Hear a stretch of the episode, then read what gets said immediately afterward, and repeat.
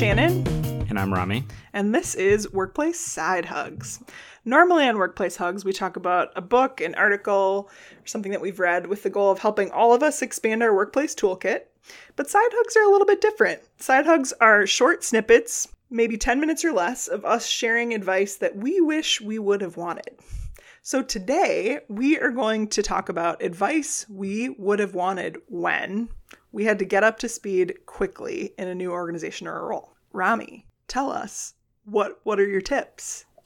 I think for me, getting up to speed in an organization, look, you're going to have a lot of new data, faces, names, uh, process, everything coming at you, even room names. Um, I would say the biggest piece of advice is try to meet with all the people, everybody that you'll work with, everybody that you'll interact with. Get time with all of them, but find a way to space it out.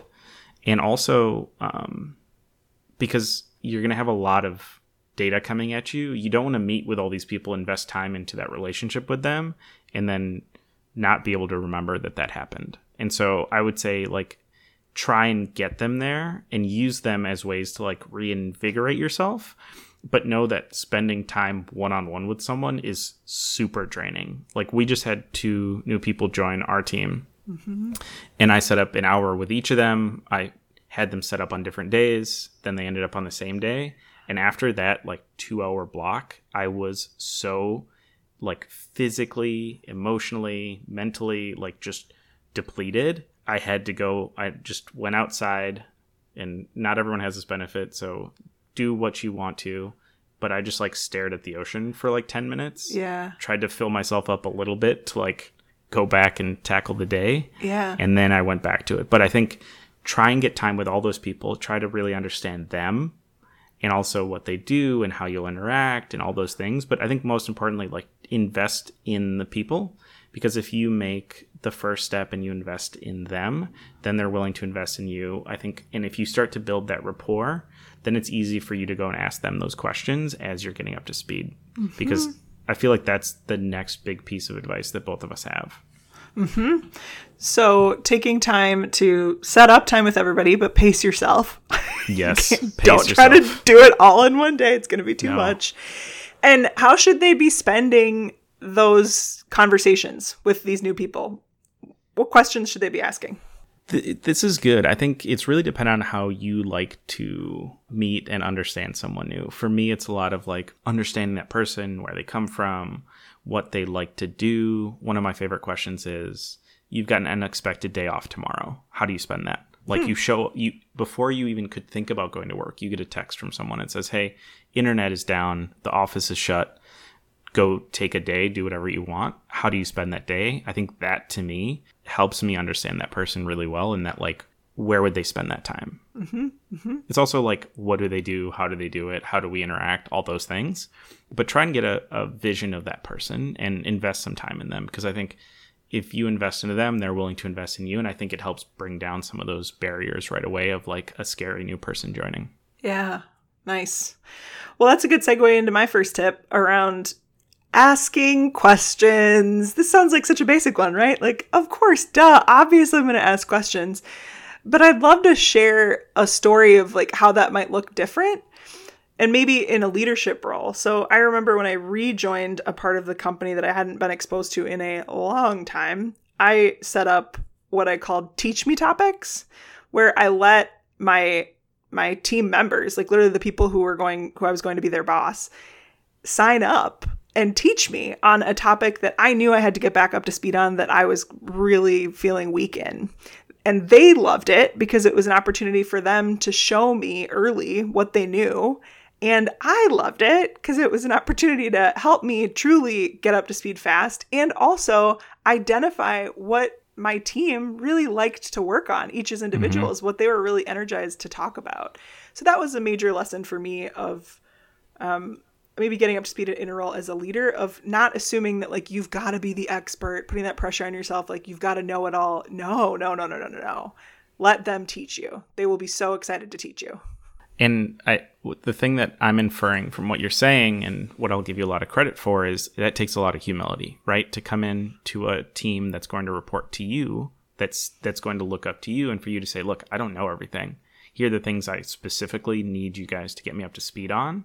And it's a big ask for me to say that I don't know those things or need help reconnecting. And I think that exactly is kind of the thing that I want to hit on, which is like showing that humility that you don't know everything right away. Being willing to be just a little bit vulnerable, I think helps people see you in a more human way.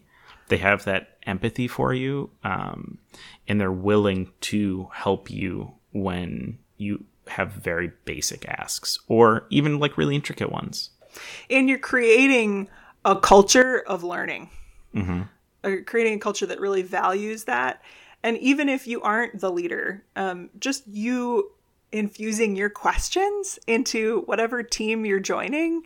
Oh my gosh, what a beautiful thing you're giving and doing for all of them to say, wait a second, let's all take a step back and commit to learning.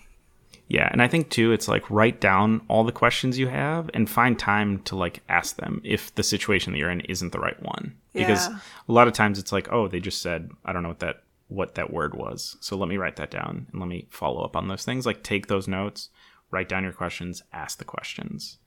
Um, okay, so my next piece of advice is when you get to a new place, I think a lot of people have the energy and the want to try and fix all the problems that exist in that place. So you talk to people and they're like, yeah, this process, it sucks. Like it's never worked. We've never found a way to do this. I think a lot of people want to jump in and fix them right away. Yeah. And I say, don't do that. I see it fail a lot of the time. I see Shannon disagreeing with me. She's going to tell me that I'm wrong here. Shannon, you're going to tell me that I'm wrong. I want to hear you tell me that I'm wrong. Go for it. I think if we're saying never change anything, like accept the status quo, that's a bad thing. I think before we got on the call, you were saying that you see it fail nine out of 10 times. And I was horrified by that because I thought, like, what? We're just supposed to, like, maintain status quo? But I agree with you on the front of let's not do anything in the first 90 days. Like, mm-hmm. if you're trying to institute change within 90 days, you are crazy. Like, no one is going to respect you by then. No one is going to, mm-hmm. um, mm-hmm. Be bought into you and what you have to offer. So I agree with you in the sense of don't try to change anything in the first 90 days. Focus on learning and asking great questions. And then change everything. Not everything.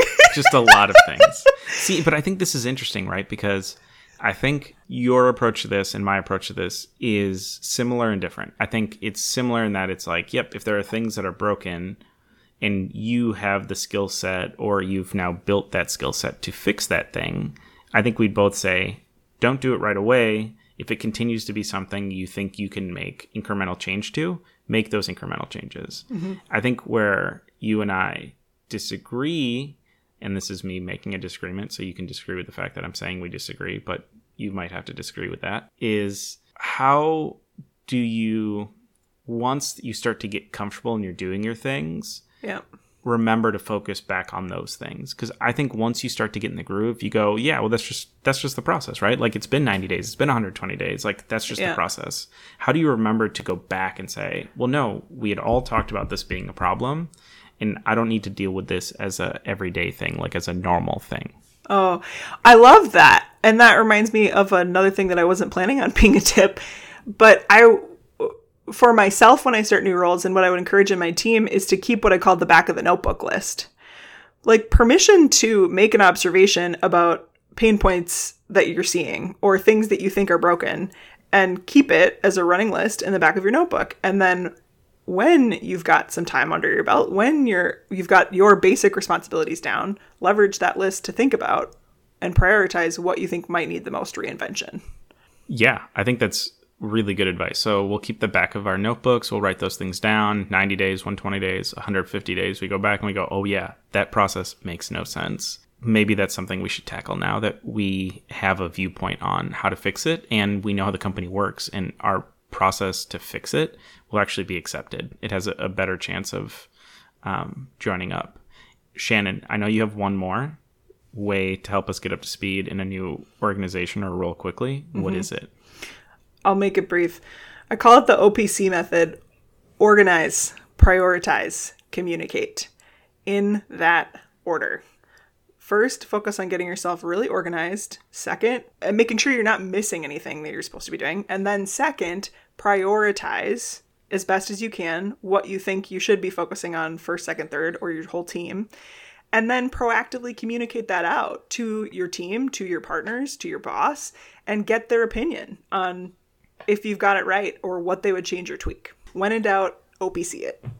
I really like that. And again, I'm going to push on the fact that the C part requires a lot of vulnerability mm-hmm. to share that list and to ask for advice on whether or not it's organized in the right way, whether you're thinking about your priorities in the right way. And so I would just go back to saying, like, it takes some vulnerability. I think showing that vulnerability to people is what helps establish yourself, your tone, that rapport. And so just be aware of that because I think in the right places, this type of vulnerability can really help you succeed when you're getting up to speed. But you have to be aware of it. Yeah, and it's going to pay dividends, right? Like the idea is be vulnerable this one time so you can get on the same page so that you're not then fighting a current that you don't even realize when they're like, why the heck are you focused on that? I wouldn't have made that a priority. It's like mm-hmm. one time versus potentially many times after that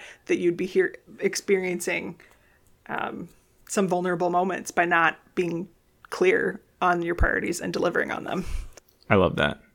Okay, so our takebacks from this are when you're trying to get up to speed in a new org or a role, the advice that we wish we had had was to my two pieces were meet with all the people you'll work with, but try to spread them out and try and really invest in those people and get to know them, but also understand how you'll work together. And then I think on the other side is don't try and build that process in the first 90 days. Take Shannon's back of the um, uh, back of the notebook approach, write those things down, and start to uh, approach those things after that, so that you know what a process that could actually um, stick and sustain in that um, organization actually looks like. Shannon, what are your pieces of advice? ask questions, do it vulnerably and humbly. And the second piece being the OPC method organize, prioritize, communicate in that order.